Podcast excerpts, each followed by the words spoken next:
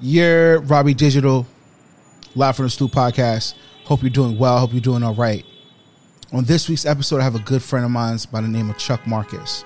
Chuck is a photographer, videographer, dot connector, all around networker from New York City that now resides in Atlanta. On this episode, we're going to figure out how networking and building is not just some words that you use. In as I found out how he got from the stoop to where he is today. Live from the stoop podcast, me, Robbie Digital. Let's go. You're Robbie Digital, live from the stoop podcast. Hope you're doing well. Hope you're doing all right. On this week's episode, I have a good friend of mine by the name of Chuck Marcus. Chuck is a photographer, videographer, dot connector, all around networker from New York City that now resides in Atlanta. On this episode, we're going to figure out how networking and building is not just some words that you use. Tune in as I found out how he got from the stoop to where he is today. Live from the stoop podcast, me, Robbie Digital. Let's go. Live from the stoop podcast with me, Robbie Digital. Um, it's really interesting. The weather's nice. I, I feel good. Um, I haven't lost a beanie or a hoodie yet. So um, God is good all the time, and all the time God is good. Um, I know I want to first shout out all our listeners. Um, we've made over a thousand downloads in a little bit over a month. So I greatly appreciate everybody from uh, commenting and liking and subscribing. Um, the podcast is now available on Apple and on Spotify. Uh, so that way you can use it for your daily commutes. Um, I do have a lot of friends, but this one is a special one. Not to say that my other friends aren't special because they are, but because he's a guest, we have to make him feel more special than the last ones.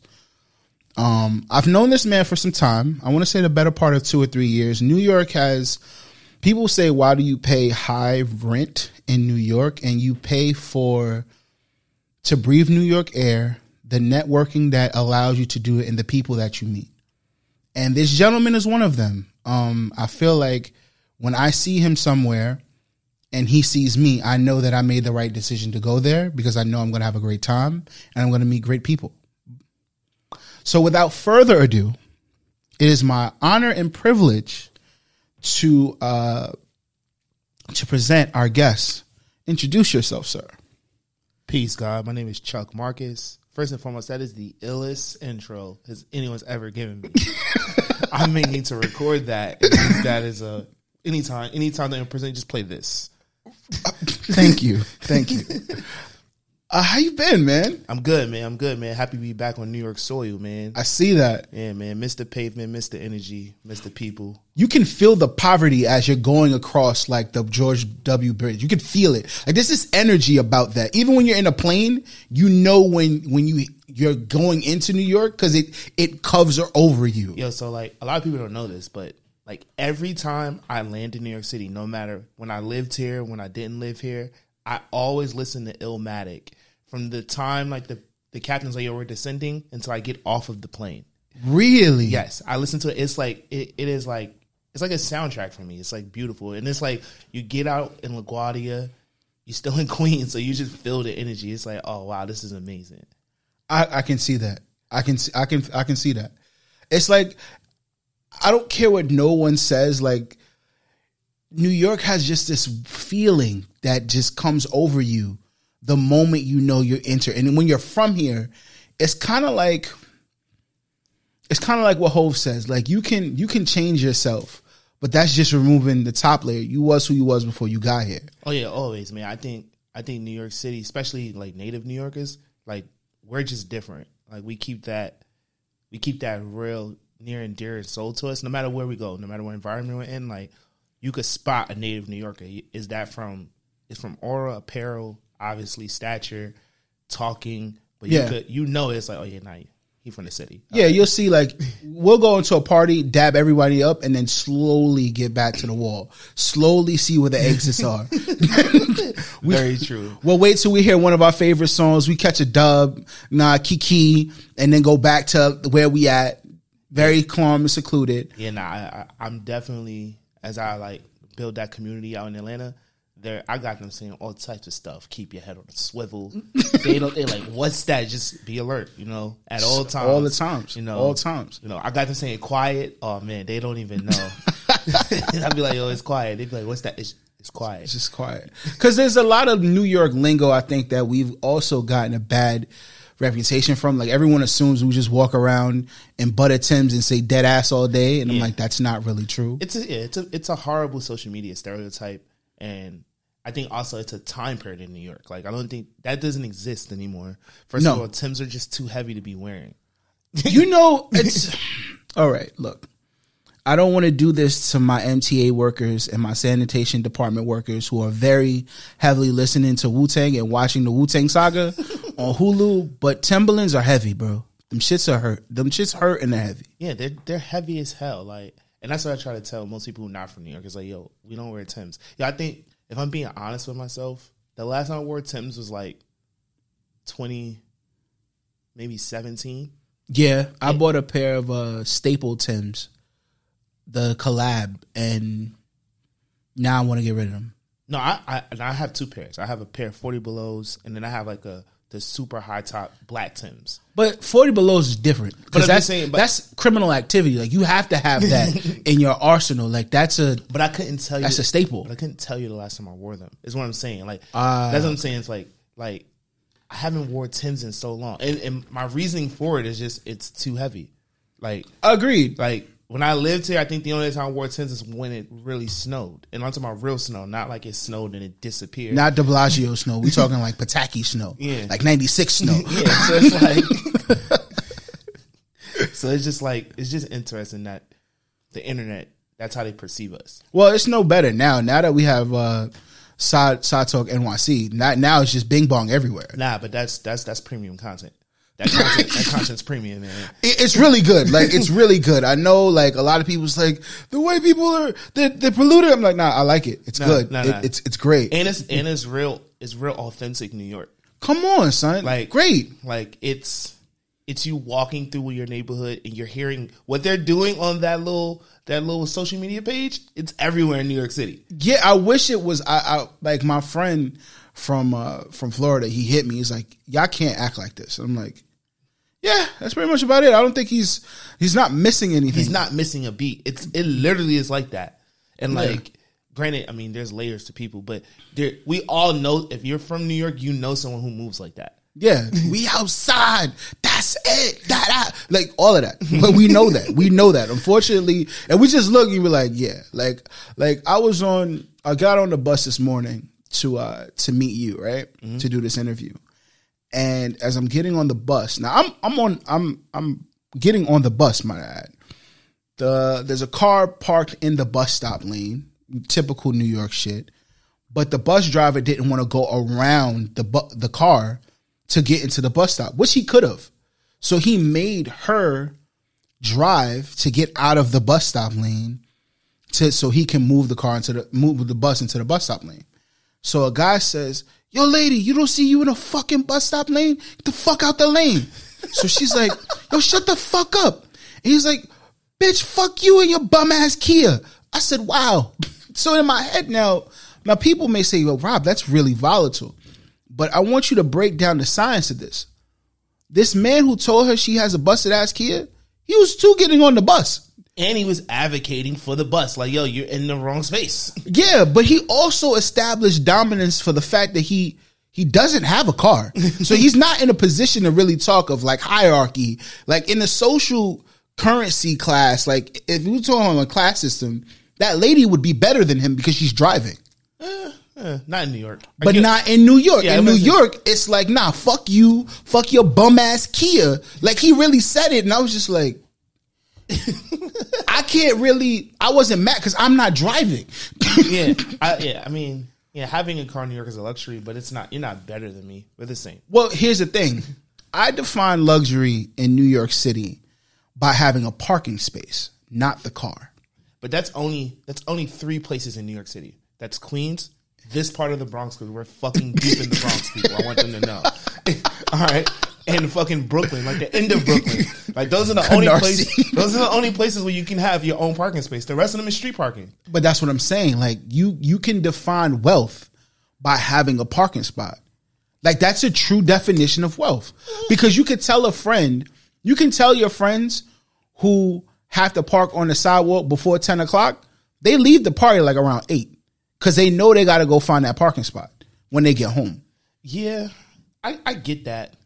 I understand that, but you're also like I said, that's still a select.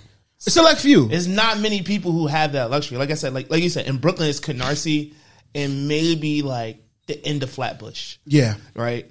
In the Bronx, it's just from Gun Hill Road up to where the fuck are we? We're, so we're we're uptown in the Bronx. We are on white. We are on the plains. Uh, we're on White Plains Road. Uh, Subway Sound Network. Voice of people. Voice of the streets.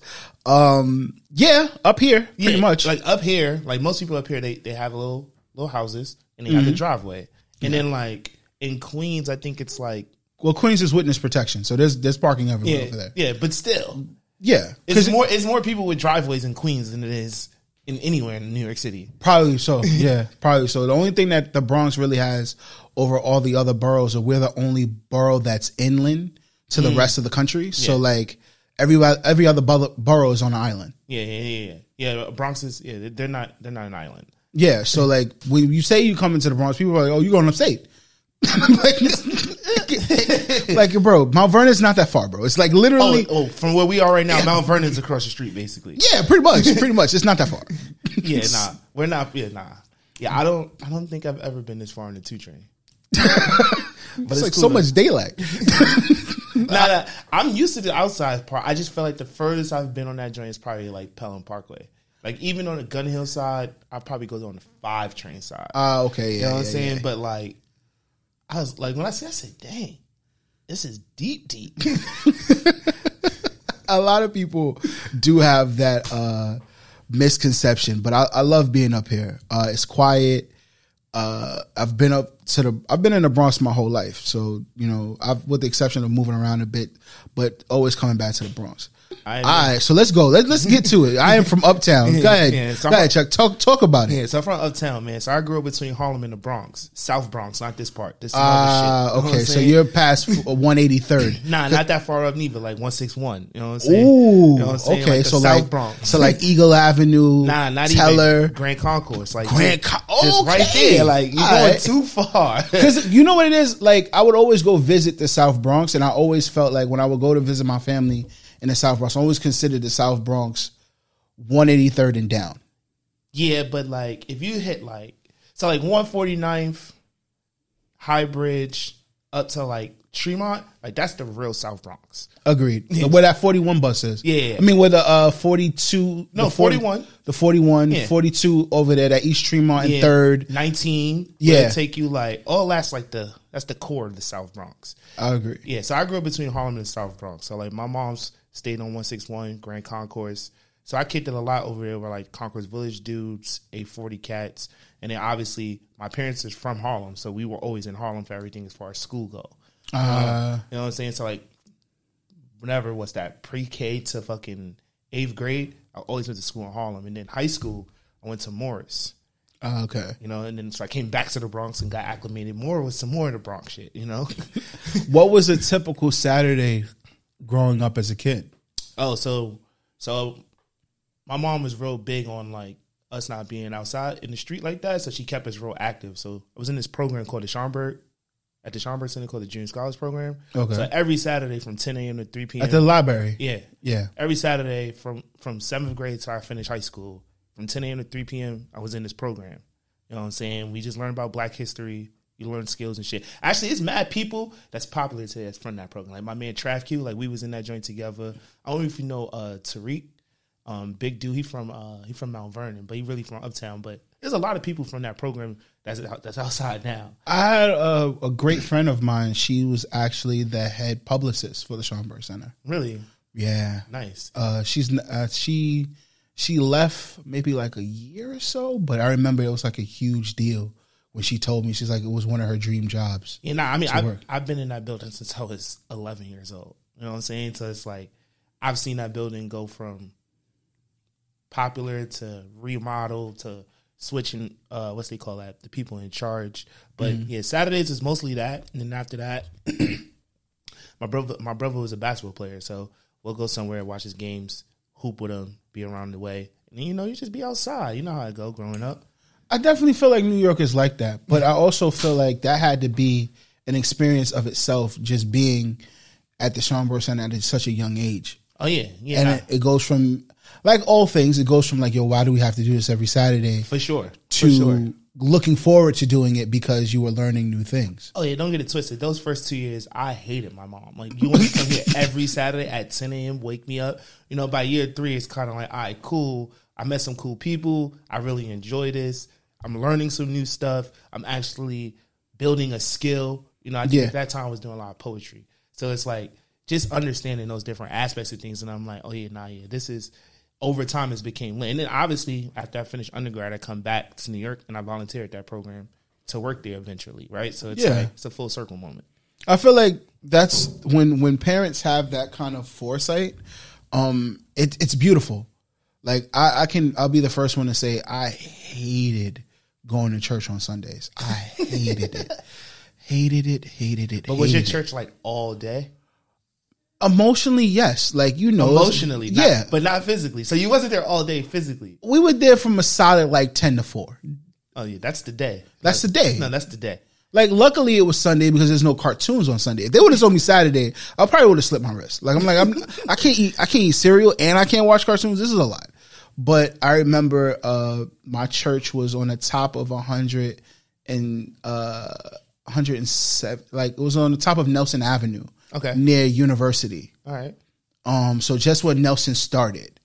Oh, is- that's the is that a it's a hill over there? Yeah, so it was Bronx Church of God in Christ, and my grandmother would, oh, well, not my grandmother, my aunt, she lived on 168th and Nelson. So we have to walk all the way from the 168 all the way to the beginning of Nelson. And my fat ass would be dying, and she'd be like, "Yo, come on!" And I would have to hold my own Bible. it was it was miserable. I hated it. Winter, sleet, snow. I was like, yo, I was like, God don't want us to do this. There's no way. So I, I understand. But then eventually I did like it. And and I think the full circle from moment for me was um I got a lot of morals out of that. Oh yeah, yeah, yeah. Yeah, nah, I think I think my mom did a good job of letting us dictate how we do church, and we just happened to find a church that God, I'm happy for you. yeah, we found a church that was not all day. Like their their whole mission was like, yo, you don't need to be in here all day. You just need to come, get the word, pay They your should pray- offerings, and do what you gotta do for the rest of the day. I'm not gonna hold you. They need to spread that gospel because I feel like church be too long. Yeah, nah, I I can I can see that happening. Yeah, I'll have to do. I would have to do uh, kids Bible Sunday school, then regular Sunday school, then service, and then after service, you know what I mean. We may have to go to another church. yeah. I was like, yo, this See, so they had all those same things. So you had Bible school, but it was just you had Sunday school, but it was combined. It wasn't like oh kids and non. Only thing that probably separated was like like uh young adults or preteens is what they called them back in those times. Yeah. with the with the little kids. But that was Bible school. And after that, you go to you go to you go to service. With service over, that's it. That's litty. That's litty. Yeah, the crazy thing is our church. It was over here somewhere. It was actually on uh, I don't remember the street, but it's on Reese Place. So it's like right by Pelham Parkway area. Oh, okay, yeah, yeah, yeah, yeah. Yeah, yeah. it was a it was a it was a church over there that we used to go to. That's pretty dope. But that seems like a that seems like a pretty pretty standard weekend though. Oh, Like yeah. oh yeah, yeah, yeah. No. and at that time, like you was talking about creatively, uh, like jumping into poetry. Were your parents really big on creativity? oh yeah, yeah, and yeah. arts? Yeah, nah, they just allowed us to to do a lot of stuff, man. I mean, um, so most people don't understand. I don't know if I want to reveal this. Well, if you're gonna reveal, you might as well reveal here on on Live from the Stoop podcast. so so most people don't know. I grew up as a dancer, like really, yeah. So I I, I mostly did like jazz, ballet, tap dance, mostly right. Um, went to performing arts high school for that. You know what I'm saying? Um, but my parents just kept us real active. Like I said, like my brother played a lot of sports, mostly basketball. I danced all the time. Obviously, during this program, I figured out, oh, I, I like poetry. That's what made me get a, degree in journalism. Oh, I like writing. Right, cool. Um, and then go from there. But yeah, a a lot of it, like I said, for her, it was just keeping us active and keeping us outside, keeping us we outside, but we just not outside in the way of Yeah. culture. I mean, I, I completely understand. My um, my brother started dancing at a at a um probably like a, a older age. So he didn't. My brother got into dance around like seventh, eighth grade. okay. Okay. And um, at first, like I was very much like, why are we having this kid dance? But like slowly, as I learned about the Alvin Ailey's and the famous tap dancers and just all this black Renaissance culture that's in it, that's deeply rooted in it, that I think, unfortunately, because of as much as I love hip hop music, I think that with hip hop being so braggadocious, mm-hmm. it's oftentimes kind of has the other art forms that black people have contributed sometimes to kind of stand in the background. They're not in the background, man. I think that goes down. That goes back to like that that purist, right? So if you're a purist in whatever that medium is, if it's if it's DJing, if you're a purist in dance, you are familiar with like all of the great dancers, right? Especially especially if you're black and you know like you're familiar with your like your ancestry. Like I don't think a lot of people are familiar, but like the Nicholas brothers are like the illest people ever. But 90 percent of the things the Nicholas brothers has done, James Brown is taken from that, right? Obviously, Michael Jackson is recreated what James Brown's done. James Brown's recreated Jackie Wilson. All of that stuff is the same. But the Nicholas brothers is the beginning of it. They're from the 1920s. They're from uh, Harlem Renaissance era, Cotton Club era. Like between them, Cab Calloway, all of those guys are good. And then obviously, those guys produced the Gregory Hines. Gregory Hines produced the Savion Glovers, and then obviously it mm-hmm. just continues to go on, and everything is just based around just under. But you got to understand like the people before you for you to to grow, and the same thing like in music. Like if you think about like the music greats, they study something. I agree with that. You know what I'm saying? I agree They with that. They study some part of music. You know what I'm saying? For Snoop, it's it's the funk era, P funk era, G funk era. Like that's his thing. stuff You know, like that, yeah. if you look at if you listen to Kendrick, like yeah, he he likes he likes certain types of rappers because of their tone and how they speak. But most of his music is jazz, right? it's It, very boom bap, to be honest, it is boom bap, but because has, he but- has a lot of um, he uses a lot of onomatopoeias, a lot of sound effects in his wording, and I think that's why we can. Those who are familiar with like jazz can hear it. I think one of the best probably would be To Pimp a Butterfly that has that. Yeah, like that's a yeah, that's a soulful as jazz album, but it has that it has those those influences of the rappers that he liked prior to him rapping. Absolutely. You know, so it's like like I said, everything is a is studying an art form. Like even in this, like I always tell people, like podcasting is just it's just an extension of radio and finding the disc jockeys that you really enjoy. you know, Absolutely. I, I completely agree. Like I think for um as much as podcast is popular now, um, people will always hear me advocate, you know, the combats of the world, the the Juan Epsteins of the world, you know, Peter Rosenberg and Saif and and Eric and Jeff from Mr. Real. Like I, I attributed those guys a lot to um to to to speaking with people, but then from a personality, I remember the Mrs. Jones of the world. I remember the Angie Martinez of the world. The people who were not only great at giving interviews, they were great at being personalities in those interviews, and people wanted to sit down and talk with them and not just discuss two hundred dollar dates. so I- I agree with you immensely. Um, so you mentioned journalism. How did that really come about? Because journalism is also one of those art forms as well. Yeah, man. I mean, I just went to undergrad, got a degree in broadcast journalism. So my ultimate goal was really to be like a news on air news anchor. Um, I could see that. but that never happened. Um, It could still happen. not it probably could still happen if I Come tapped on in, now. but I'm good off that. Um, dun. but yeah, right. You can see it, right? Come on, this is 1010 wins, the Duncan News Network. But um, yeah, I think uh, I think I think sh- lack of knowledge at that time Mm-hmm. and undergrad just made me look at the bigger picture the way I should have looked at it, right? Because at the time, like the way I was told, it was like, oh, everything you're doing is gonna get you to get on air, depending if you're big market, small market, right? Hindsight 2020, we're what ten years out of undergrad. Ninety percent of my classmates are on TV right now. But in my brain at the time, it's like, oh wait, I have to wait seven years before I get on TV. No, I'm good. I'm not doing that. Seven years? What? you know what I'm saying? So it's like it's one of those things where it's like that, but it, it worked out. I mean, I like what I do for a living, you know, and I think also because having that background, having that aspiration, obviously makes my, my job today a lot easier because I know how to navigate people, right? So This is true.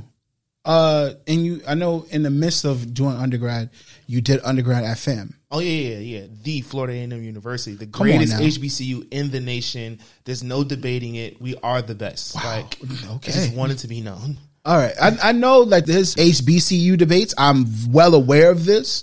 Um, I know that Lincoln has like they're the first, Yeah, nah. They and are. then then then North Carolina has when they say they're the first. I know they there's some beef, and then Jameer went to Lincoln, All right, and there's a battle between the two. So usually the battle is from from my knowledge is that Lincoln and Cheyney debate who's the first. yes, Cheyney, I think, was incorporated first or something like that, but Lincoln was technically the first HBCU, so they battle with that. A and T thinks that their homecoming is the greatest. Our homecoming is the only homecoming on earth. Like that's the only one that matters on Earth. on earth. That's like that's like Barnum and Bailey, and then FAMU. Yeah, it's just, okay, I it's see just it. us. It's like you know, it's our homecoming. You know, but I think I mean I'm I'm I'm a super advocate for HBCUs. I like HBCUs. I think this is all rivalry culture that just Yes. amongst us. Um, but at the end of the day, I think each school just has their characteristics for that individual. You know what I'm saying? So speaking of HBCUs, um, I how did you? What was your first introduction into HBCUs in high school? Oh, so my sister went to Clark Atlanta University. Ah, My sister's okay. 11 years older than me, so I mean she's in college and probably in what seventh, eighth grade, sixth grade, Yeah. something like that. And like I would just come down to Atlanta, obviously homecoming, like oh yeah, this is lit. All right, cool. Um, initially, I never applied to an HBCU, but my but my high school guidance counselor, she um she asked me just one question. She was like, "Yo, you go to any school in the world, like what school you go to?" I said, "I just want to go to HBCU," and she was like, "All right, cool." And then that was it. Like that was the end of the conversation. All right, and then like a few months later, I get an acceptance letter from Florida A&M. Like, oh, yo, you've been accepted to the school. Never heard of school. Call my sister. She's like, yo, that school is lit. She said, wait, you applied to FAMU? I was like, nah. I go to school, take it to my guys counselor. She's like, oh, yo, this my this is a school I went to. I'm, I graduated from this school. I applied you. It's like me and like five other kids. Everybody in my school, we all got accepted. She was like, if you want, you should go to this school. She was like, you say you want to go to HBCU? Just say HBCU. Me being a New York City kid, I'm like, oh my man, this is Florida. You want me to go to Florida? Have you heard of Florida, man? like it's dangerous in Florida. Like, I don't- they're, they're strangling flamingos. Like, Yeah. why would I go here? Like, I don't, I don't want to go to Florida. Like, you know what I'm saying? Um, you was trying to go to the HBCU up the block from the crib, like that. Like, yo, look, I found one. It's in Harlem. Like, it's Nah. I, I really wanted to go to Clark, like to be honest, and I just out off the strength that my sister went there and I Yeah. experienced that, right? Um, so like, I didn't, I knew I didn't want to go to Howard, and I knew I didn't want to go to Morehouse because I feel like everybody are growing up, that's all the schools they always talked about. Absolutely. So I was like, nah, I want to go to them joints, and like a lot of people, a lot of people went to Clark, but I don't think a lot of people just like talked about it. My sister went there, so I was like, yo, I just want to go to that school. you know what I'm Yeah. saying? But long story short, my guys counselor sent me to FAMU and changed my life. You know, it's the, and the reason why I brought it up um, is because I have, as well as a older audience that listens to this lovely podcast, we have a younger audience, and I think one of the things that I noticed when I was a kid in school, we didn't bring up HBCUs as much as we should have. Interesting.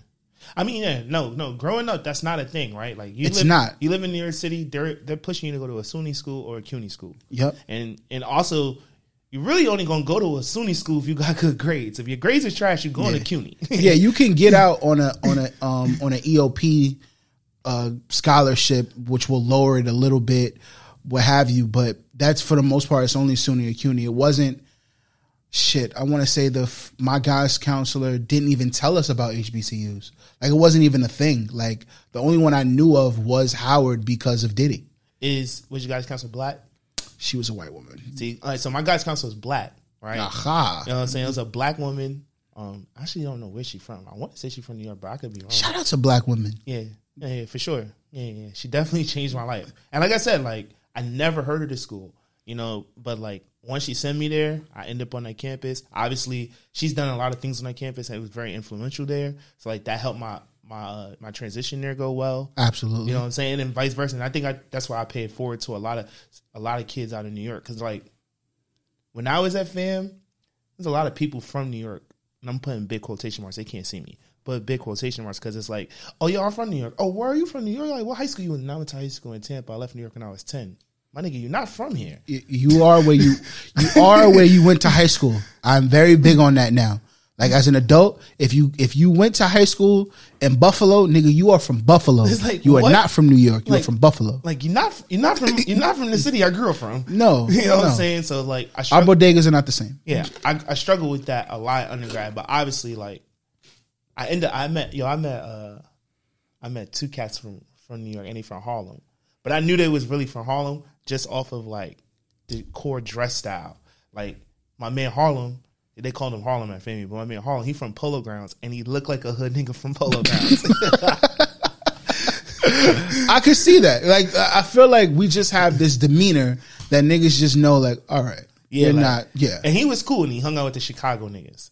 And then like my nigga Michael Moore, he from he from Riverton. But he was like he just he like a, a super Harlem nigga. Prada, Yeah. Gucci, all that regular shit, and he hung out with the Philadelphia niggas. And then uh-huh. and then when they met me, they like, oh, you like you okay? You from uptown? I can tell you just a sneakerhead nigga. And I hung out with the DC niggas because they really understood. They understood sneaker culture. Abs- well, of course. You know what I'm saying? And I was always going to ask you. I think that has to be interesting. Going to a school is full of black people from different walks of life. Oh yeah, Um, your professors are black, Mm-hmm. so that's a different sense of pride and and um just more diligent sometimes when you see that. Like I felt like in school when you had a black teacher, you was a little bit more excited, Mm-hmm. and you were and you know that was going to push you more, but you were ready for it because you knew there was something that you wanted to prove to them. Yeah, I always tell people when I went to FAM, FAM was a, a it was a it was a culture shock for me because I've never been in an environment where it's everyone's black. You know what I'm saying? We live in New York City, so you got Spanish kids, Yeah. Mexican kids. You go to school all types of motherfuckers. This is You true. know- You know what I'm saying? Depending on what high school you go to, you probably go to school a whole bunch of Asian kids. You know what I'm saying? So Facts. so like going to FAMU and just seeing every one of my classmates is black, I was like, oh wow, this is like different. You know what I'm saying? And then learning too, like ninety percent of the kids in my in, in the year that I went, like they were all like valedictorians for their classes, which I thought was like interesting because I was like, I sucked in school, so like you niggas is valedictorian. You got this. This is y'all doing. Y'all cared about school? Wait, this is a thing for you? I'm here because because I didn't want to get fined. Like I didn't know y'all was doing things. Like wow. Yeah, but nah, nah. Fam was a great experience, man. Like, and I'm still cool. With, I mean, my core group of friends right now, we all went to school together. So That's beautiful. That's beautiful. So after you graduate, now you're you're on the journalism wave. You're writing. I'm assuming. no, Really? Nah, not at all. So like, so like, I had did an internship at like ESPN my whole time in fam. Of course, because that's influ- Yeah. yeah. and also too at that time, like the whoever would the director of ESPN was, it was a FAMU alumni. So they would come back to FAMU and just get students to do internships, set us up. So I had got this internship, and it was a dude there, and he was like, "Yo, when you graduate, don't worry, you got a job." So I never networked after that because I was like, "Oh, I don't have to worry about this." Like he went to FAMU, he's gonna be here. He ended up quitting the year I graduate. Isn't life isn't life wonderful? like the semester before. And like I remember because like all my classmates, like we kicking it, they like, yeah, yo, this company just flew me over here. Guy will do an interview. Yeah, they fly me here to do another interview. And I seen it like, yo, I went to country, I don't got no job. so I'm like, what the? Fuck? You're like, I damn. Just, I just didn't set myself up for success. So you know, Dave. Yeah, I know Dave. Dave, one of my good friends, he went to school with me, went to FAMU with me. Yes. Dave had got an internship at Complex, stayed in my crib for the summer. He goes back to FAM because he's in a five year program. So like, like I finished, he goes back to finish his last year, his MBA program. He's in a five year MBA program. Somehow somebody reaches out to him and like, yo, we need interns. And I need a job. So he's like, yo, why don't you go intern? He was like, yo, you need interns? I know somebody who can try interns. He gets me an internship at Complex and they're working there after my internship. This is a beautiful like story. Is, like, all right, I just want to be let the audience be clear. Usually, I have like real stories of like trial tribulation. This is going very well, I mean, yeah, that's the that's the power of our network too, right? Like, and that's the power of networking. Yeah. Like that's what it should like. It should be a smooth transition. You should be able to to leverage the relationships that you have, and good things happen. So I don't want people to think like this is a really easy story. No, like he's telling that that's how networking works and Oh, yeah. how that's how it should go. and, and a lot of it is like I think that was the universe, right? Like person I went to school with needed a place to stay. Yo, you can stay here. I know you're doing an internship. Whatever you gotta do, you figure it out. You're trying to get to New York. He goes back to school to finish his degree. I'm here like, what the fuck am I gonna do? I need to get a job. I interned there for like maybe six months. End up working with Key, you know, in the social media department yes, working there for a little bit. And this is that the what year? This is like twenty. This is 2010 to 2013. So this is old complex, 24th Street. yeah. This is actually a very interesting time at Complex Yeah, too. yeah. Like This is like click era. This is like social media. blog era, blog rapping era at that time. Yeah, this is like social media bases. Like, like they, I remember because they created Key's position. It didn't exist. Like they didn't, they didn't have a social media manager, so mm. they just made it up. You know what I'm saying? But like this is like the list era. Like I said, this is old complex. So anybody who's been to that old office on 24th Street between uh, Sixth and Fifth, like you go upstairs, it's a basketball court right there, and then it's the fucking cubicles. That's it. True, true, true innovation. true innovation. How was those experiences of watching a a company that was kind of transitioning from print to a, having a digital hold and then as well as developing social media? Oh yeah, I mean, I think for me, like, I don't even think I was paying attention to that because I was so engulfed in just being a student. And I was like, like going into that, I was like, dang, like people don't even buy prints like that. Like I remember, like during that time, I used to give magazines away because we just had so many in the office. Like anytime somebody came, like, yo, take a magazine, take one. And you remember those magazines? She used to be like fucking they were- coffee table books. They were. like But now, like, it's funny because life is full circle. Because I mean, during the pandemic, I scoured the earth on eBay looking for complex magazines yeah, I and soul collectors. if I can, if if my mom still has, I have a suitcase, like I have a a carry on suitcase full of complex magazines. If she still has, it, I'll give them to you. I gotta find it though. But it's it's a li- nice it's a, in the room. It's a yeah, nah, yeah, nah. You guys got every every illest book ever in this bitch. It's just you know it has some personality. we try to give it some feng shui. I like the uh, I, I like the the the Seinfeld meets Pharrell. That's that's my life. That's a it's a good joint. And then you got the contact hot photo book, which I think is like one Yeah, of the of course. most important photo books of this time period. Like, ill. Then you got the you got the OG sneaker collab book. Shout out to Torian. Torian Torian definitely helped put uh put this feng shui here. But um yeah, that had to be amazing though to watch that kind of develop. And like most times like we're in the middle of something, we don't notice how big it is, but that is pretty huge because you're watching social media develop in its infancy. yeah, yeah. I remember like when I was at Complex. Like first of all, this is the first time I ever heard of Coachella. Like I, I never heard of Coachella until I worked at Complex. I remember because it was a day at work. Like the whole office was like, "Yo, at this time we have to purchase these tickets." And I remember this is the year. this is the year Frank Ocean. Like, what's the joint with the orange car? What's that called? Uh uh ultra nostalgia. that joint was out. Nostalgia ultra. Yeah, so he was like, he was about to be on it, and like that was a big deal. And everybody's like, "Yo, we gotta go to Coachella." And I was like, "Wow, like what the fuck is that? I never even heard of Coachella." Like Complex just expl- like I always tell people like that's my uh my gate my door into the industry because like I got exposed to so much shit that I just never knew about. Mm-hmm. You know what I'm saying? And obviously that shit just took off after that. Well, yeah, because everything at that time was the exception. Now everything that we talk about is the rule. Yeah, So like something like as in your atmosphere, in your circle, like you fuck is Coachella. Now you would be crazy if you a kid would know what Coachella is now. yeah, yeah. Whereas before, like like like a Bonnaroo or something like that, no one would know. You would have to be in the know about. Yeah, that. you have to be in the know. You know what I'm saying? Like, cause like I said, I never heard of Coachella prior to working there. But nah, that was a great experience, man. It helped me out. Um, it led me to my to like one of my dream opportunities. So I always wanted to work in the music industry, and like, I could see that. You give me a lot of music industry. eh, okay, Like I see it. here we go. Like, look, the jacket, the Pyer Moss. You look like you're signing somebody. look like you about to sign somebody. Like, yo, work with me, son. I got you, son. I believe in your music. So here's another full circle moment that happens. That same guidance counselor that sent me to FAMU, I come back to New York. I'm bugged out. I'm like, yo, I don't. I want to do something in the music industry. She said, oh, you want to work in the music industry? So, said, yeah, my husband's an A&R for Atlantic. So wait, what?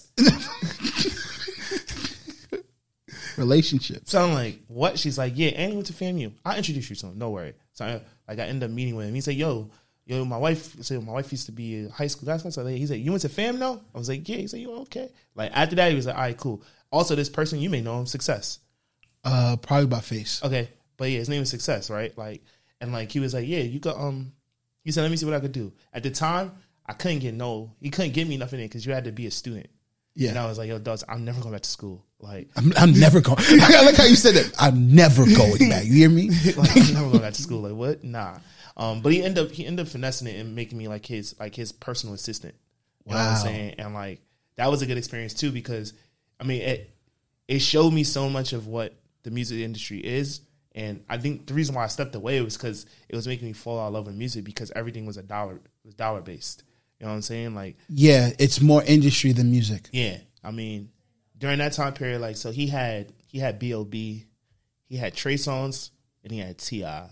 And I think I don't remember what the album was for B.O.B., but for Trey Songz, he's working on Chapter Five, and for T.I., he's working on T.I. versus Tip.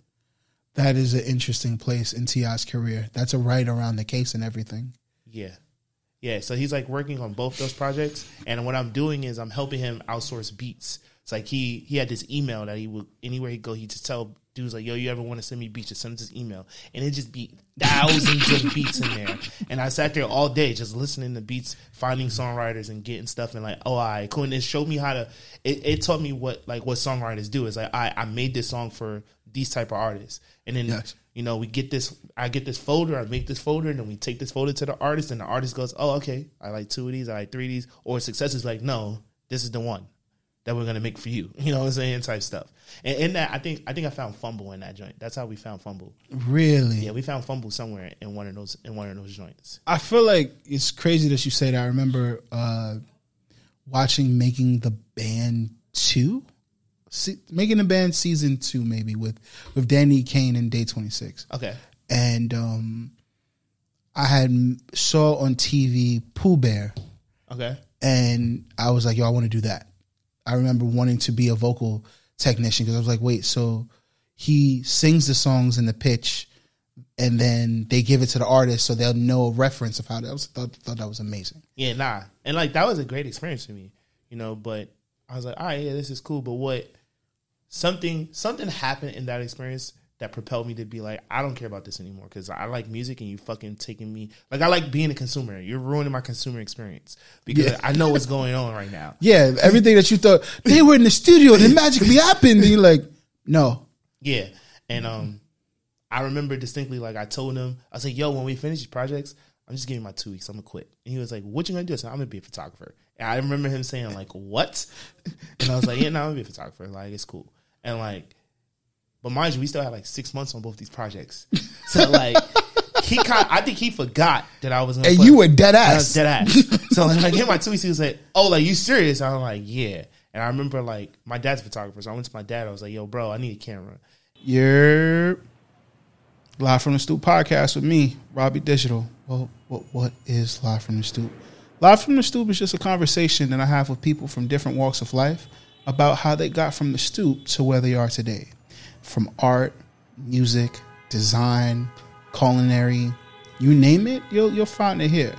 So uh, sit back, relax, and if you do like, make sure you rate, review, and comment. And most importantly, subscribe. Now let's get back to the show. Let's go. And like he was like, "Well, how much you?" I told him my money. He was like, "All right, cool. We gonna figure out." He got me a little camera, and like we just started it. That's how we started photography journey. After that, That's beautiful, man. And then to go back to your dad and your dad, your dad had to be th- think that was like amazing that you wanted to pick up something that he had been doing. not necessarily because he did photojournalism, and I think that shit's mad boring. You know what I'm saying? Funny enough, I think it's it's a it's a dual thing, right? Because uh, a friend of mine's by the name of Ruda, who also has an episode on this podcast, um, his father was a was a photo uh, journalism journal ju- journalist, and he said he they uh they did photography in um he told me like the work that really goes into that. And like he would they uh he lived in Brazil. So he would go on like night shoots with his dad to like study like organized crime that was going on in the city. So I can imagine like it does give you it it could be like really extreme or really boring but it does give you a different way of photography though I'm oh. ass- I'm assuming Oh yeah, for sure. Like he's a he's a he's a pure street photographer. So like he really captures New York City. Like it's funny. Like I'm here now and I'm talking to him and I'm like, yo, my man, you ain't taking no pictures of people with masks. Like we in a pandemic. like you ain't taking no pictures of people with masks. And he's like, nah. I said, but I thought you like capturing the, like the moment in time of like what's happening in real time. He's like, yeah, but I don't know. It just don't. It don't feel right for me. Like I don't like. I don't like the way the pictures look when I take them. So like that's interesting to me. It's a pre- he always documents the street life in New York City. But now that people are wearing masks, it's like, oh, I don't, I don't want to shoot that, and it's just weird to me. Could be just the mask in and of itself. It's not really allowing him to get the expressions and the mood that he wants. Yes, but I feel like you document the times, right? Like at the end of the day, like whenever you leave this body of work that you created, This is a part of it. yeah, it'll be like, oh, all right, cool. He was here during the pandemic. What did it look like? It looked like this from his perspective. True. You know? So it's like, why would you not document that to me? But I mean, that's his personal prerogative. Yeah. And I'm pretty sure through the mess of you picking up that camera, how did you come come about with what you wanted to shoot? Uh, that took a lot of years to figure that out, man. Um, like so, I started out with sneakers. So like a lot of people don't know too. I used to work at David Z back in the day, like a long time ago. So I, I met Ronnie a long time ago. So I started working with him and my man SQ, and we were doing a lot of photography sneaker stuff, which was cool. Um, So this is around what the, like the Asics early Kith days. oh yeah, I was at Kith from like 08 to like 2012. So every time I came home for the summer or like uh, Christmas break, Thanksgiving break, I worked Kith. Yeah. So yeah, this is definitely around the Asics Saucony era, Sebago era. Yes. You know what I'm saying? When he, This is around the Mercer pan as well. yeah, this is yeah, this is right when he created the Mercer pant. You know what I'm saying? Which a lot of people don't realize, like these joggers everybody wearing, that's Ronnie. He created that. Yeah. Um, I, I give Ronnie a lot of shit, but I will never take away the the Mercer pant from him. It, it that's him. He revolutionized streetwear culture with that Mercer pant. If we didn't get the Mercer pant, we wouldn't have tech pants. Yeah, exactly. Um, but yeah, this is definitely around that era. So like like you said, Sebago, Asics, big Asics too. He's going. He's doing a lot of Asics. This is Gel Lyte Five, Gel Lyte yep, Fours. yep. Um, this what the New York Pact, Salmons, Rose, Go, Rose Gold. Yeah, salmon toe, rose gold. He had like the um, he had like these purple and t- uh, turquoise Asics. Them drinks was ill. You know, this is Sebago day, so he's doing like like back then. Sebago didn't even make navy blue Sebagos, which I think is mad funny. This is true. You know what I'm saying? He had uh, he's doing a lot of stuff. But so I started shooting sneakers. Then after that, that transitioned to like um, I shot a lot of events just just to get my name out there to figure it out. And then like my mentor gave me some great advice. He was like, I remember I was going through like a slow season, so like I don't know about if it's like that today, but in the early days of photography in New York, like when it got cold, it got slow. Couldn't get no work. This that that is very. I, I won't. I don't know about now because I know so many photographers that travel. I don't. Yeah. I think all, all of my photographer friends, with you included, they all work around the country, so Yeah. they don't really. If it's cold here, they're like, "Yo, I'm out. I'll be back Yeah. whenever." So it was, but it wasn't like that. No. So around that time, it was. I remember being slow, and I, I was sitting with my mentor, and I was going through. I was like, "Yo, bro, I need some bread. I figured this out." And he was like, "Yo, did you forget that you worked at like two major companies?" And I was like, "What are you talking about?" He was like, "You had regular jobs before you were a photographer." Like, like Get your head in the game. I was like, and like, he just gave me perfect advice. He was like, "Yo, go back to Complex, go back to Atlantic Records, and tell them that they need to hire you as a photographer. Obviously, they know your work ethic. You work there already, right? So they know who you are. And like, that was a perfect advice because all the people that I intern with, like Heather Hayes is somebody I intern with. By the time I went back as a photographer, Heather Hayes is in charge of everything. So it's like It made sense. it made sense. So it's like, all right, cool. You know, same thing with Atlantic. Like some people I had just left when I worked there, they were interns. They in charge of stuff now. So it just it just made sense. and I that's good relationship building. yeah. And that was just like that for me, I was like, okay, like that's the science. And I just always use that as the science. Like, all right, cool. Like Go back to what you know. yeah. And use the use the people the resources around you and, you know, see if they can elevate you and help you build. And I I, I obviously like I always tell like when I tell young younger cast this, I always tell them like, yeah, that cool, that works. But just remember, like, they give you an opportunity, so you gotta execute. You know, that's always the, the biggest thing people forget. It's like you can have the resources and niggas can give you the op, but it's like make sure you execute because it'll get more stuff for you.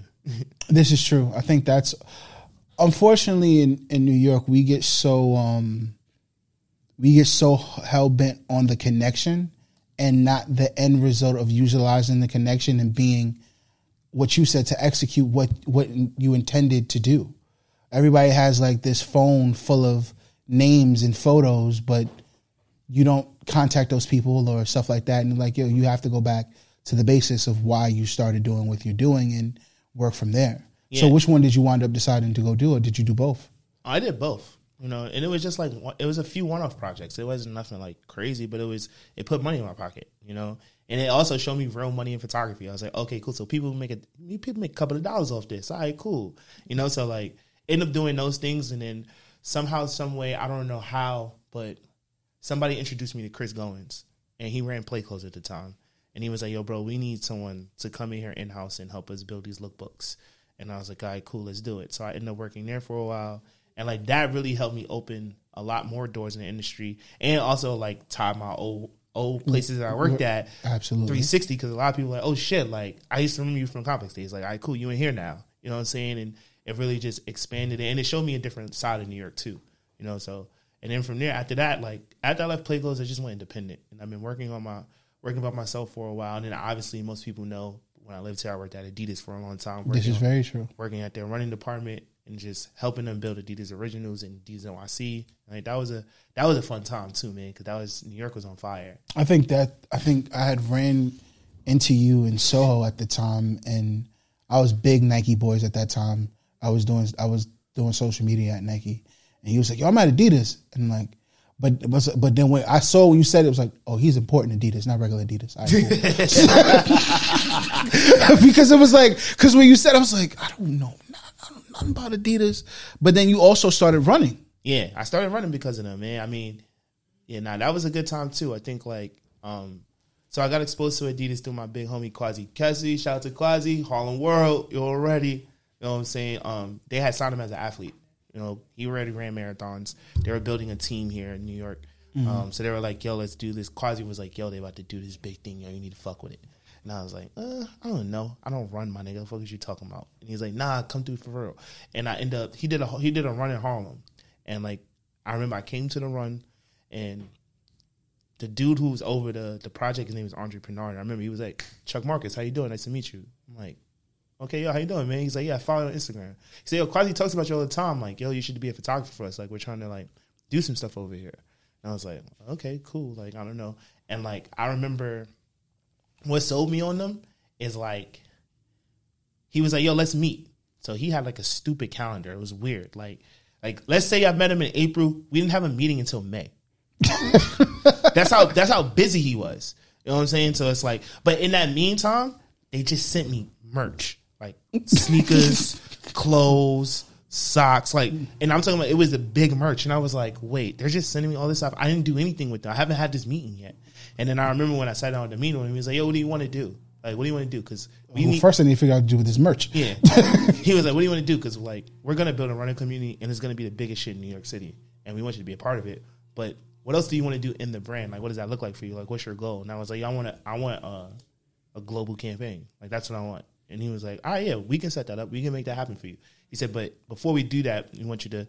Help us build this running community as far as the photographer on the uptown side. So they, they hired two two guys, me and another kid named Keith. And Keith kind of took care of Manhattan and Brooklyn because he lived in Brooklyn and then I literally just took care of just Uptown, and like we built we built a community in Uptown, and we and obviously most people know Adidas Runners is fucking humongous here now. It is. you It know what I'm saying? But also Definitely. running community in New York City is like the brand shit don't matter. It don't matter if you Nike, Adidas. It don't matter. Not At the end of the day, we all family, right? We all Yeah, I just in a uh, we just uh, shout out to uh, to Heck. Oh yeah, yeah. Shout out to Root Crew, man. That's the yeah, homies, yeah. right? So, definitely, definitely, definitely. How did that inspire you to get into running uh, I mean, I was just there a lot, right? Photographing them and watching them. Obviously, and running at the same time? yeah, I had to run to photograph. So that was that was part of me getting into running. Um, and then it just started off with simple stuff like Quaz is like, "Yo, you from Uptown? You should do the Percy Sutton 5K." I'm like, "All right, cool, let's do it." It's not that, and I think it's three point three point one. It's a 3.2? five, yeah. If it's a five, well, five k is three. yeah, 5K is 3.2. Yeah, Yeah, so like, and I think that that race is like twenty dollars. So I was like, "All right, cool, I'll do it." Did the 5K. I saw the energy. I was like, "Oh, that's kind of ill. We only did this in Harlem. It's kind of ill." it's kind of fire. You know what I'm saying? And like we ran, we ran a neighborhood that I, I frankly grew up right around St. Nicholas Park through City College, come back around right there on, St. Nick Ave, finish on 135th. So it's like, oh yeah, this is dope. This is the energy. Then from there, you know, that transition to like, oh yo, you should run your first half. It should be a Staten Island half. The next one, like you should do it. I'm like, nah, I don't know if I'm ready for it. Half nine, you should do it. You know, so I went through a training program and I ran my first half, and that shit was lit. And I was like, all right, cool, all right. Then after that, they got real big. Yo, you should do a marathon. Yo, my man, I'm never doing a marathon. Like, and you know what's the crazy thing is, you gotta love the running community because they the peer pressure in the running community is real, ladies Yeah, and gentlemen. But it's only real because it's like inspiring. it's inspiring and you want to you want to have that accomplishment with the niggas around you because you're running with them all the time so Yeah. like when you see someone who's running with you all the time and they come back and then they do a race and they got the medals you're like wait They give you medals. Like you're like, wait, I want a medal. exactly so it's like wait what you know but for a long time i was just anti-marathons and then like when i found out the 50th anniversary of the new york city marathon was going to be in 2020 i was like all right cool i'm going to run the new york city marathon but i'm only going to run it one time don't ask me to do it again so we went through that process and i qualified for it in 2019 Which is twenty six point two miles, ladies and gentlemen, is no laughing matter. It's not. It's not. I can barely walk today. You're continuing the same running thing. I think the miles are getting longer, and it's just teaching you how to be, how to build. Like, that part of me. It's teaching you how to get through the the long distance of just being on running for 20 out 20 miles 17 miles 15 miles like and like I what do I have to do to figure that out I cool I know I need certain nutrition for this I know I need to keep myself hydrated I know I cool this is how I'm gonna avoid cramps and if I do get a cramp this is how I push through the cramp to get it off of me while I'm running so I don't stop running keep my my rhythm going like it's just teaching you all those things but I trained for that shit the whole 2019 for the fucking pandemic to happen and they canceled it. I'm so mad. I- and that's the oh shit moment. And speaking of that, so because I, I feel like I, I want to say I ran into you prior to that. We had I think I saw you at Soho House Okay. early. That was I think Fab was DJing and we were talking about Ludlow House. yes, it was Ludlow House, Yeah. and we, I was there for like a quick minute. And think, was that 2019? That has to be 2019 because I Yeah. left I left here in March of 2020. So it had to be 2019. Yeah, and I think everybody was kind of like, "Big plans, 2020. We're doing mad shit." It was like, "Yeah, fuck yeah, we're doing mad shit." And the pandemic hits. Um, and how does that affect your life? So I already had a plan to leave March 31st, 2020 before the pandemic wasn't even a thing. So that was happening for me regardless. I was like, I'm off this. Um, pandemic hits. Um, so the day I the day I leave New York and land in Atlanta is the day they shut New York City down. Yes, that's a fact. Like it's the same day. I remember because I called my mom like, "Yo, I landed." She said, "Yo, you left at the perfect time." And they just put the order on to close the city. So, I said, "Wow, great."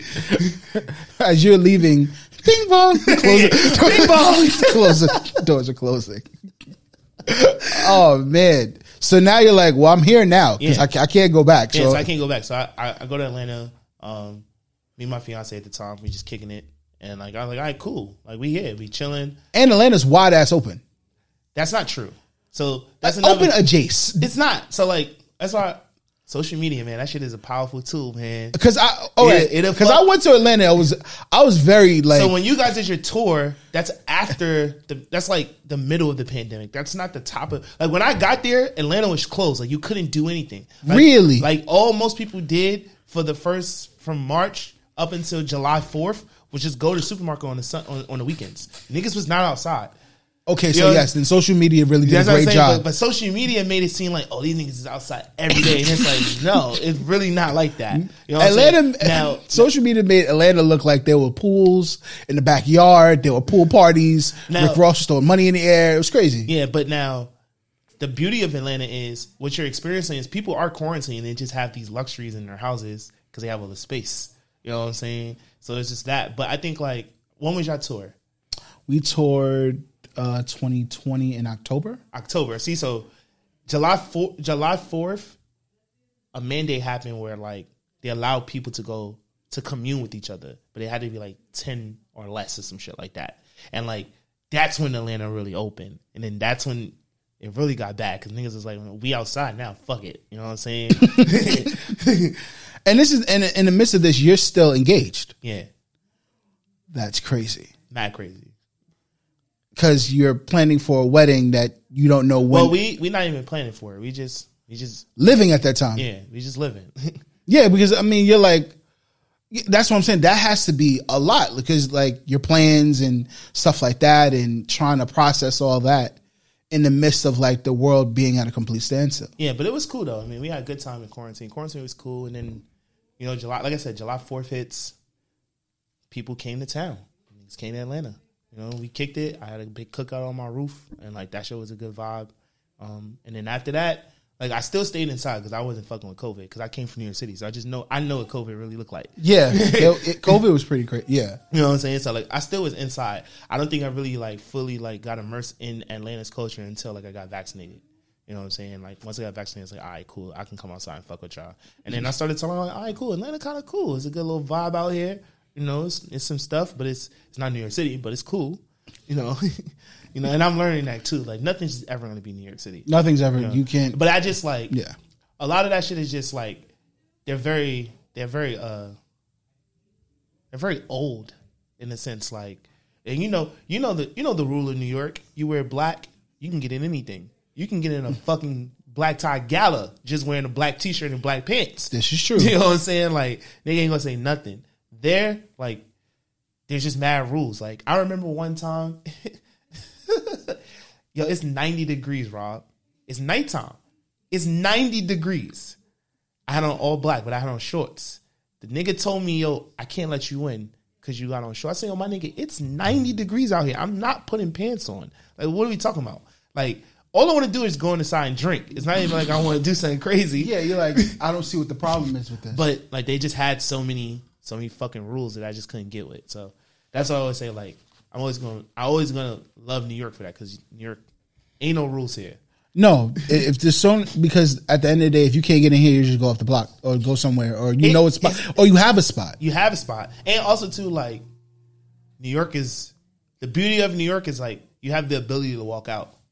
You do. You know, in Atlanta, you don't have that ability because they want to make you pay to walk in, which I, I still never get with because it just doesn't make sense to me. I'm coming to spend money, so As you have your professional career, how does your other endeavors and your other hobbies and other interests start blossoming in that? cool. So Millennial Love Story started in 2018. Yeah, it's start. Well, I can I I can I'm created it in 2017. It was released in 2018, but it started here in New York City. So, um, well, I lived in New York, but I actually started it when I was in Atlanta visiting. So like I was in Atlanta for like a week and I was just visiting. I was like, yo, let me see something right quick. So like, um, I don't know if you know Bree from uh, Spike Spin. Yes. So Bree and Zach, they were in Atlanta one time, so I, I interviewed them there.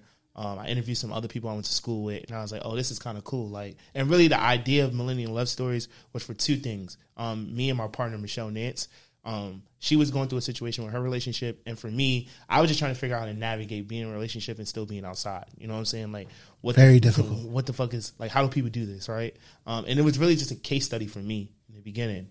Um, but I ended up coming back to New York. Um, I linked with my homeboy Keenan, who went to school with me. Um, and he's real close with Jonathan Jackson, who used to be like one of the co-founders of Blavity. And he's like, "Yo, John, Chuck has this like idea, and it's fucking gold, and you niggas need to fuck with him." And John was my neighbor, so he was like, "Oh yeah, it's done. Just tell me what you want." And I was like, "Yo, John, I want to release a couple every day from the month of February." He was like, "He was like, all right, cool." He was like, "When you want to start?" I said, "Oh, it's done." He said, "It's done." I said, "Yeah, I already got twenty couples. I shot them already. Everything's done. Like, we just need to let you niggas roll it out." And he was like, "What the fuck?" And like, we created this idea. The idea was just to show um, young millennials who are navigating life, meaning going to brunch, having kids, working, traveling, spending money, getting fly, all that good shit. And how are you doing that and still maintaining being present in your relationship? Which is a job in and of itself. Yeah. Um, and it worked out. It was good. So the first year we did, with, the first two years we did with Blavity, um, and that really helped us. Like we, one, we got a chance to highlight some of my friends, you know, who are Absolutely. who are, who are in relationships and who are really doing the goddamn thing. Obviously, around that time, I think like I think in year two, Black Love is like now on television, you know, and I was like at first I was like, oh, this is cool. Well, no, no, no. Actually, no. Black Love was out already because I seen Black Love and we were shooting, we were producing Millennial Love Stories, and I seen Black Love and I was like, oh, this is cool, but this shit is mad old, like because there was nobody in there under like thirty five. I think everyone was like forty plus. Yeah, like y'all. st- I understand what you mean. yeah, so I was like, this is cool, but like this don't. This is cool. This is great advice. This is good hindsight stuff to look at later on, but it's like it's not feeding me today. You know? Kind of like uh, Everything Is Love album. yeah. I feel like Everything Is Love album. I'll appreciate when I'm older and married. When I listen to it now, I'm like, it's cool. Yeah. So, Yeah, Millennial Love Stories. It took a life of its own the first two years, and then everybody was like, "Yo, I gotta do it." And I was like, "Yo, I asked you to do it. You curved me." Isn't that? Yo. you know, what I'm saying? I just want I want to let y'all know that like the reason why I love Chuck is because I literally hit Chuck within the time frame that he was here and was like, "Yo, can you do this?" And he's like, "Yeah, sure. Why not? Let me the address." You don't know how hard it is, ladies and gentlemen, to get people to for one come uptown because guess guess we're in the middle of nowhere. Oh, and been, I didn't know where I was coming, so when I seen it, I said, "Oh, I already committed to this." All right, cool. Secondarily, uh, success and failure are are closely related. So some the the hardest thing sometimes is getting guests, but then when it's working, then you have too many guests. Yeah. You're like, I need to slow down. So I can only imagine people like, go celebrate our love. Yeah, Like we're love. Yeah, you see us. and like, and we already had a working list of people that we wanted to hit. We just never got a chance to get to them. Mm-hmm. So like that was the thing too. And then like year three, so year three never happened because um she went through like a crazy situation and I moved. So I was like, yo, we're just gonna figure it out after that. And then like we were trying to get sponsorship money too because I wanted it. I wanted to go. A lot of our a lot of our friends that we had on the working list had moved. L.A., Dallas. They moved Yeah. mad places. So I was like, oh fuck, like how are we gonna do this now? You know, Because you want to follow this, you want to follow the story. yeah, you know, so like, like I always tell people like, the first two years it's all the DMV, New York City, and Atlanta. That's it. We never hit Chicago. We never hit Dallas. We never hit LA. Never hit Texas. But we got a whole like running list of things, and we we're gonna revive it. We just have to figure out how we want to do that because we're independent now, right? We're not letting it live anywhere else. Yeah. like we produced it on our own. So we have our own website, millenniallovestories.com. Let's go. You can read the archives. All of the archives are there. Come on now. You know, so you can go there and check it out. But it's just like, yeah, we have to figure out a new way to to do it. Like year two, my man Justin Lamar, shout out to Big Just, he um he helped us introduce video to it. But those are like real Instagram clips, and this is like early Instagram clips. So it's like only a minute. But you know, it's just like you're just gonna figure out ways to make more content. But I wanna I wanna bring it back. I just gotta figure out the best way to do it. And I think you should definitely hold, definitely bring it back, which I know you're going to. Yeah, and I think and I think like it's a lot challenging now because both of us, our lives are just different. At that time, we had more time to do shit. She was able to transcribe all the interviews. She can't do that anymore. So like Yeah. we've been like lo- using a third party to transcribe, and then she has to go re like write her own Yeah. version of what they transcribe. So like it's just that process of like understanding the thing. Yeah, shout out to uh, to Reg from uh, First Class Breakfast because he hit me. He's like, "Yo, did you did you read what you wrote?" I was like, "Yeah, bro, I was high and I was half asleep. So if there's any edits, please let me know." he's like, he's like, "You just want me to?" Yeah, whatever, please. Like this is my thoughts, and you can rearrange it any way you want to. Yeah, and she's really good at that. So like Michelle, Michelle does a great job at that. Man, her writing skills is, is it's impeccable. So as you close out 2020, going into 2021, and now we're damn near closing out 2021, how do you feel you're planning for 2022? Oh, 2022 is good now, man, because uh, I'm definitely like a little bit more cemented in Atlanta. Um, they still not fucking with me because they think I cost too much, but I keep trying to tell them it's market rate. The price of the brick is the price of the brick. Yeah, you know, it's just market rate. Like it's not going to change. Sorry, guys, but uh, but I mean, I mean, I think I think good for me is that you know the the when I'm producing for them and creating for them and them getting like they realize like okay, we got to pay. We got to pay it because no one's giving us content like this. You know what I'm saying? And I think that's very important. Everyone, once people see what what your work is, then they're like, okay, I see what I'm paying for now. Yeah. So, but um, 2022 is looking good, man. Like we got some relationships out there that we're fostering to move into 2022 with. Um, Beautiful. We've we've been work. I've been working with some brands this year. Um, budgets are opening next year, so obviously revisiting that and doing those. I don't have a cha-ching ching sound, but cha-ching. you know, um,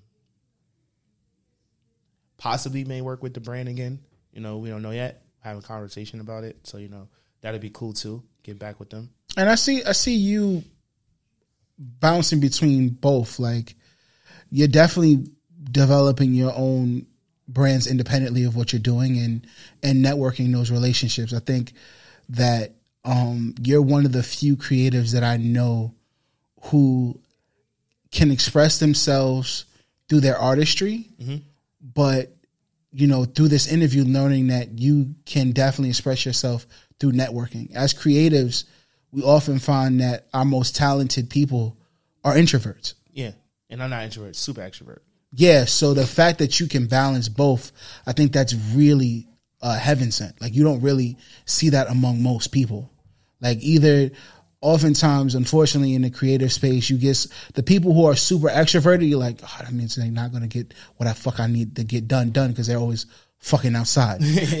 and then the people who are inside who are really talented, you can't fucking find them because they're always the fucking side. Yeah. so the fact that you've learned to balance both throughout your career has been really amazing. Yeah, nah, man. I, I, I that that goes back to to that foundation. Another full circle moment. Like my mom's just putting us in those environments to be social, right? And like, Yeah. just learning how to like navigate that, right? Um, and I think also too, shout out to my school. I think FAMU taught me, they taught me the value in in networking and how to balance, how, like what time management really means. You know what I'm saying? Like most people who know me, like I value time so much. Like I'm not like you tell me one o'clock, I'll hit, I'll be there at twelve forty five. Nah, you was here early, You know- which I appreciate. You Like know what I'm you- saying? But it's just, it's just, I just value the time, you know, you know, because I just, it's like, yo, like, all right, we said this, all right, I'm gonna be there, I got you, and I'm gonna be there early, and it's like, all right, cool, like, let's be out, you know.